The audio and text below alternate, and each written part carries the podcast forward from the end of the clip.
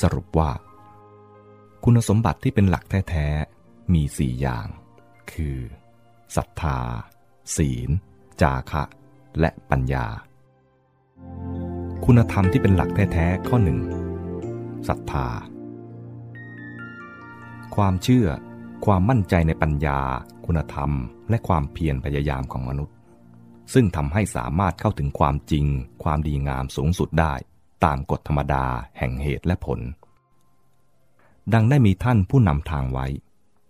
และซึ่งจะทำให้มนุษย์สร้างสังคมที่ดีงาม อันดำรงอยู่โดยทำได้ คุณธรรมที่เป็นหลักแท้ๆ ข้อ 2. ศีล การรู้จักบังคับควบคุมตนได้ ซึ่งทำให้ความเป็นอยู่ พฤติกรรมและลักษณะความสัมพันธ์กับผู้อื่น และสภาพแวดล้อมของบุคคลนั้นๆ เกิดความเหมาะสมพอดี ที่จะเกื้อกูลแก่ความเจริญงอกงาม แห่งคุณธรรมของตน และความอยู่ร่วมกันด้วยดีของสังคม คุณธรรมที่เป็นหลักแท้ๆข้อ 3. จาคะ ความสละ ที่ทำให้ไม่ตัดสินหรือคิดการต่างๆ เข้าข้างตนเอง และทำให้พร้อมที่จะเอื้อเฟื้อเกื้อกูลแก่ผู้อื่น คุณธรรมที่เป็นหลักแท้ๆ ข้อ 4. ปัญญา ความรู้ตระหนักเท่าทันถึงความจริงของสิ่งทั้งหลาย ที่เป็นไปตามกฎธรรมดา มีความเกิดขึ้นเสื่อมสิ้นไปตามเหตุปัจจัยของมัน ซึ่งทำให้วางใจวางท่าทีต่อสิ่งต่างๆ ได้ถูกต้อง โดยมีจิตใจหลุดพ้นเป็นอิสระ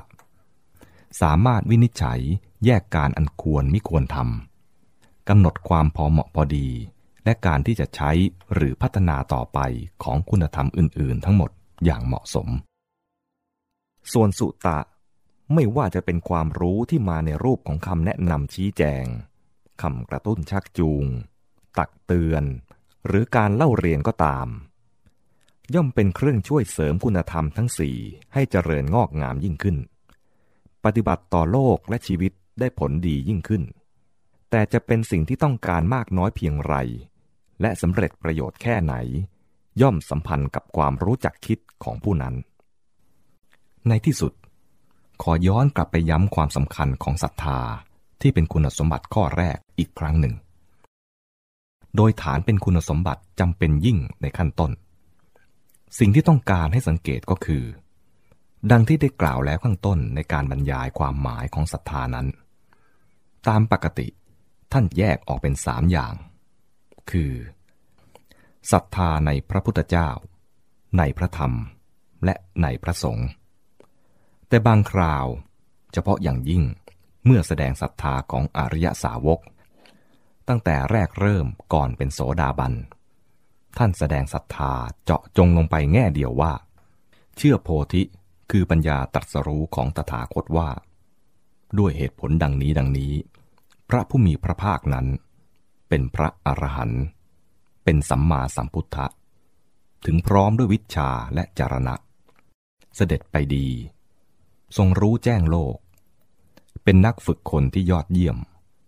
เป็นศาสดาของเทวะและมนุษย์ทั้งหลาย เป็นผู้ตื่นแล้วเบิกบานแล้ว เป็นพระผู้ทรงพระเจริญศรัทธาตามคำบรรยายนี้ ท่านเรียกสั้นๆว่า ตถาคตะโพธิศรัทธา คือความเชื่อปัญญาตัสรู้ของพระตถาคต หรือเชื่อปัญญารู้สัจธรรมของพระผู้ทรงค้นพบ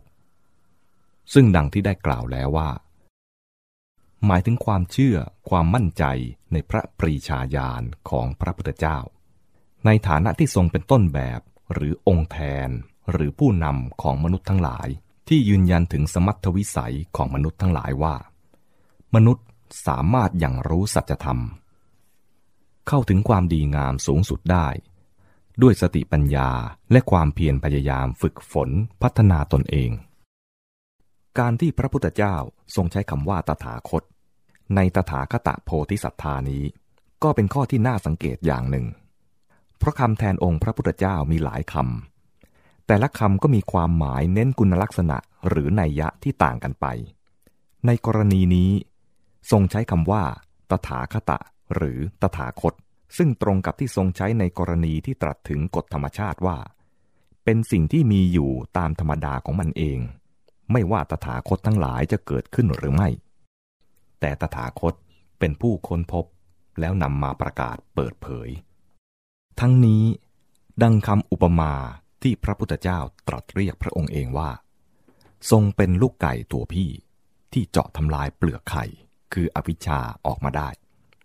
หรือทรงเป็นผู้ค้นพบทางเก่า และทรงชี้นำทางนั้นแก่หมู่ชนที่จะได้ดำเนินไปให้ถึงตาม การตรัสรู้ของพระพุทธเจ้า ก็คือการประกาศยืนยันความสามารถนี้ของมนุษย์ทั้งหลาย และดังนั้น ตถาคตโพธิสัตธาหรือความเชื่อในปัญญาตรัสรู้ของพระพุทธเจ้า ก็คือ ความเชื่อ ความมั่นใจในปัญญาที่จะอย่างรู้สัจธรรมของมนุษย์ หรือ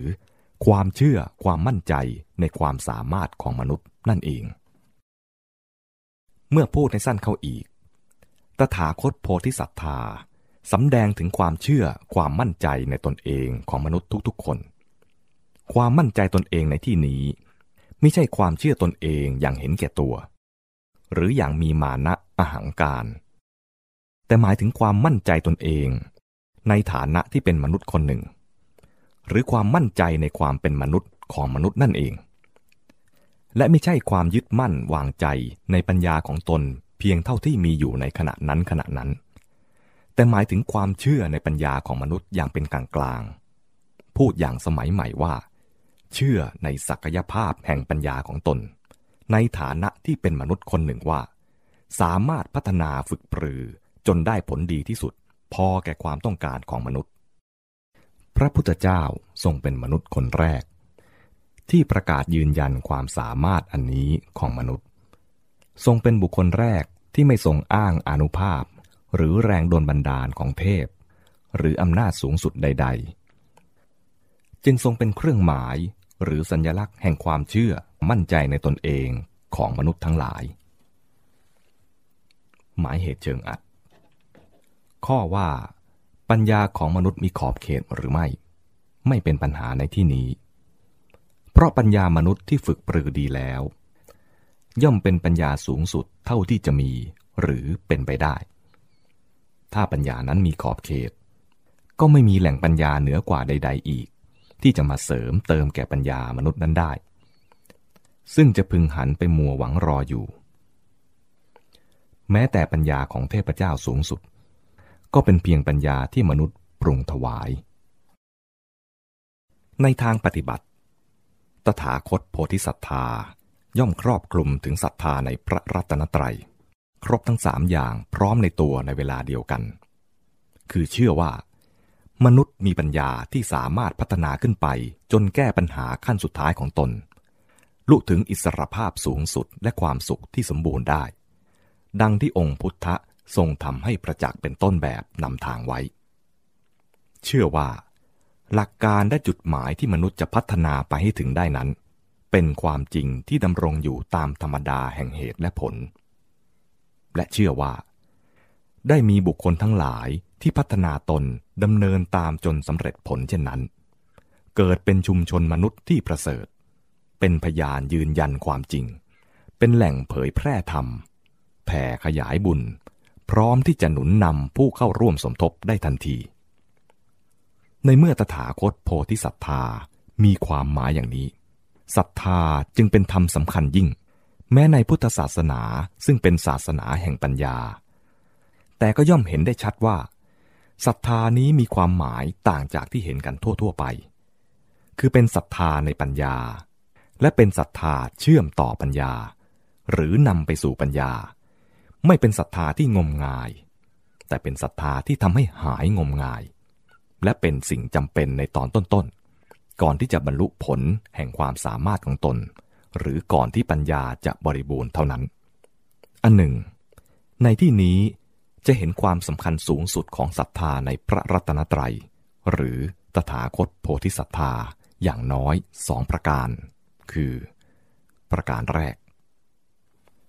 หลักธรรมทั้งหมดในพระพุทธศาสนา ไม่ว่าจะเป็นคำสอนเกี่ยวกับจุดหมายสูงสุด หรือข้อปฏิบัติใด ๆ ก็ตาม ล้วนตั้งอยู่บนพื้นฐานแห่งหลักการนี้ทั้งสิ้น คือหลักการแห่งตถาคตโพธิ ที่ยืนยันว่า มนุษย์สามารถตรัสรู้สัจธรรม และเข้าถึงความดีสูงสุดด้วยปรีชาญาณและความเพียรพยายามฝึกตนของมนุษย์เอง และในการนี้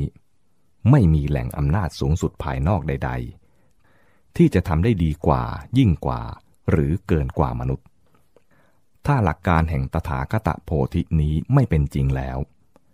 จุดหมายและระบบปฏิบัติทั้งปวงในพระพุทธศาสนาก็ย่อมเป็นโมฆะทั้งสิ้นคำสอนต่างๆก็จะกลายเป็นสิ่งไร้ความหมายไปทั้งหมด และประการที่สองสำหรับผู้ปฏิบัติ ถ้าสาวกหรือศาสนิก ไม่มีความเชื่อมั่นในหลักการแห่งตถาคตโพธินี้ เขาก็ไม่อาจก้าวหน้าไปในมรรคาของพระพุทธศาสนาได้ พูดอีกอย่างหนึ่งว่า เขาจะลงมือปฏิบัติธรรมต่างๆ ในพระพุทธศาสนาอย่างจริงจังได้อย่างไร ว่าที่แท้ก็คือ เขาไม่อาจเป็นสาวกหรือศาสนิกแห่งพระพุทธศาสนาได้นั่นเอง ตถาคตโพธิสัตธา จึงเป็นคุณสมบัติที่จำเป็นของอริยสาวกและของชาวพุทธทุกๆคนด้วยประการชนีหมายเหตุเชิงอัด ข้อน่าสังเกตอย่างยิ่งในตอนนี้คือ ในสมัยหลังได้เกิดมีคำสอนเรื่องศรัทธาสี่ขึ้นในพระพุทธศาสนา คือ 1. กรรมศรัทธา เชื่อกรรม 2. วิปากศรัทธา เชื่อผลของกรรม 3. กรรมัสกตาศรัทธา เชื่อความที่สัตว์มีกรรมเป็นของตน 4. ตถาคตโพธิศรัทธา เชื่อปัญญาตัดสรู้ของพระพุทธเจ้าศรัทธาสี่ที่เป็นชุดอย่างนี้ ไม่มีในส่วนใดของพระไตรปิฎกหรือแม้แต่ในอัตถกถาใด ๆ เลย นอกจากตถาคตโพธิศรัทธาอย่างเดียว ซึ่งตั้งรูปศัพท์ขึ้นมาจากข้อความในบาลีว่า สัทธหติ ตถาคตัสสะโพธิง ซึ่งเท่ากับ ตถาคต บวก โพธิ บวกศรัทธา ซึ่งได้อธิบายมาแล้วในตอนนี้ การที่มีเป็นชุดหรือเป็นหมวดขึ้น เกิดจากการเก็บรวมเอาทำข้อนั้นข้อนี้จากที่นั่นบ้าง ที่โน่นบ้างมาผสมกัน แต่ก็ไม่มีในรูปศัพท์อย่างนั้นจริง เช่น รูปศัพท์ว่ากรรมสกตาศรัทธาไม่มี มีแต่กรรมสกตายาน ในพระสูตรยุคต้น มีแต่กรรมสกตา ส่วนในชั้นอัตถกถา มีเพิ่มเป็น กรรมสกตะปัญญาบ้าง กรรมสกตาทิฏฐิบ้าง เป็นต้น แต่ล้วนเป็นเรื่องของปัญญาทั้งสิ้น ส่วนกรรมศรัทธาและวิปากศรัทธา ก็เป็นศัพท์ที่ผูกขึ้นโดยถือตามหลักคำสอนเกี่ยวกับกรรม ซึ่งโดยมากมาในเรื่องทิฏฐิ คือมิจฉาทิฏฐิและสัมมาทิฏฐิ แต่รูปศัพท์อย่างนั้นโดยตรงไม่มี แม้แต่ที่แปลกันว่าเชื่อกรรม ในองคุณของอุบาสกหรืออุบาสกธรรมห้าประการ คำบาลีที่เอามาแปลก็เป็นกรรมังปัจเจติ ซึ่งมีความหมายว่า มุ่งกรรม คือมุ่งความสำเร็จผลด้วยการกระทำไม่มุ่งหามงคล อย่างไรก็ดี การศึกษาเรื่องนี้อาจเป็นประโยชน์ในการสืบสาววิวัฒนาการแห่งทัศนะ และวัฒนธรรมของพระพุทธศาสนายุคหลังพุทธกาลเท่าที่กล่าวมานี้ ได้แสดงให้เห็นว่า ความเป็นโสดาบัน เป็นขั้นตอนสำคัญของจุดหมายแห่งการปฏิบัติธรรม ที่พระพุทธเจ้าได้ทรงสอนย้ำไว้เป็นอย่างมาก และเมื่อพิจารณาถึงสภาพปัจจุบัน ก็เป็นหลักการซึ่งเหมาะสมที่จะยกขึ้นมาตั้งเป็นเป้าหมายของการดำเนินชีวิต และชักชวนกันให้หันมาใส่ใจ นอกจากความเป็นโสดาบันแล้ว เรื่องสืบเนื่องที่ได้ย้ำให้หันไปสนใจกันให้มากด้วยก็คือทำห้าอย่าง อันได้แก่ ศรัทธา ศีล สุตะ จาคะ และปัญญาทำทั้งห้านี้ก็เช่นเดียวกับความเป็นโสดาบัน คือ ตามหลักการเดิมก็เป็นธรรมที่พระพุทธเจ้าตรัสย้ำมากอยู่แล้ว และในแง่ของสภาพปัจจุบันก็มีความเหมาะสมที่จะนำมาใช้ปฏิบัติด้วยเช่นเดียวกัน ข้อดีอย่างหนึ่งของธรรมห้านั้นก็คือ เป็นคุณสมบัติที่พัฒนาขึ้นไปได้ตามลำดับ ทั้งก่อนเป็นโสดาบัน และเมื่อเป็นโสดาบันแล้ว สังคมปัจจุบันต้องการศรัทธาที่ประกอบด้วยเหตุผลไม่งมงาย ต้องการความมั่นใจในความเป็นมนุษย์ ชนิดที่สัมพันธ์กับจุดมุ่งหมายที่ดีงาม สังคมปัจจุบันต้องการศีลธรรม คือธรรมขั้นศีล ที่ประพฤติปฏิบัติกันด้วยความเข้าใจความมุ่งหมาย และซื่อตรงต่อหลักการอย่างแท้จริง ซึ่งจะเป็นเครื่องควบคุมที่ทำรงรักษาสังคมเอาไว้ได้ สังคมปัจจุบันเจริญด้วยสุตะ เผยแพร่และปล่อยปูดข้อมูลข่าวสารกันมากมายล้นเหลือ แต่ดูเหมือนว่า สุตะเหล่านั้นจะทำให้มนุษย์สับสน และกลายเป็นตัวการก่อปัญหาต่างๆ มากมายยิ่งขึ้น สังคมจึงต้องการสุตะในอริยธรรม ที่จะมาเผยสาระ และชี้จุดคลายปมให้ชัด ตรง และพอดี ที่จะนำชีวิตและสังคมให้ดำเนินไปในทางที่ถูกต้อง สังคมปัจจุบันได้ประสบปัญหาทางเศรษฐกิจ ซึ่งมีท่าทีว่าจะทวีความร้ายแรงยิ่งขึ้นตามลำดับ สภาพเช่นนี้ต้องการความเสียสละ ความไม่เห็นแก่ตัว การช่วยเหลือแบ่งปันกันด้วยใจบริสุทธิ์อย่างจริงใจ โลกไม่มีความอุดมสมบูรณ์เพียงพอ ที่จะทนให้มนุษย์ซึ่งมีอำนาจล้นเหลือ สามารถแสวงสุขแบบปรนเปรอบำรุงบำเรอด้วยกามอามิตร จากการเอาไม่รู้จักอิ่มได้อีกต่อไป มนุษย์จะต้องรู้จักความสุขด้วยการให้ และสามารถอยู่ร่วมกันด้วยดีได้ โดยรู้จักเผื่อแผ่แบ่งปัน และมีความสุขจากการกระทำเช่นนั้นด้วย สังคมปัจจุบัน ประกอบด้วยมนุษย์ที่มีความภาคภูมิใจในภูมิปัญญาของตนเป็นอย่างยิ่ง เพราะได้เจริญก้าวหน้าด้วยวิทยาการต่างๆ สามารถทำสิ่งแปลกมหัศจรรย์ เอาชนะธรรมชาติแวดล้อมได้มากมาย มนุษย์ได้พัฒนาโลกิยปัญญามาอย่างเก่งกล้าสามารถ จนมีอำนาจเกินตัว และกำลังเริ่มแผ่อิทธิพลออกไปในจักรวาล แต่เพราะขาดปัญญาในแนวโลกุตระ เพื่อมาเป็นดังหมุดตรึงเพียงนิดเดียว มวลมนุษย์ก็กำลังจะกลับกลายเป็นเหยื่อ แห่งหลุมอันตรายที่เกิดจากปัญญาของตนเอง ประสบความติดตัน ทั้งทางวัตถุและทางจิตใจ สังคมปัจจุบันกำลังต้องการอริยปัญญาเพื่อมาแก้ปัญหาเหล่านี้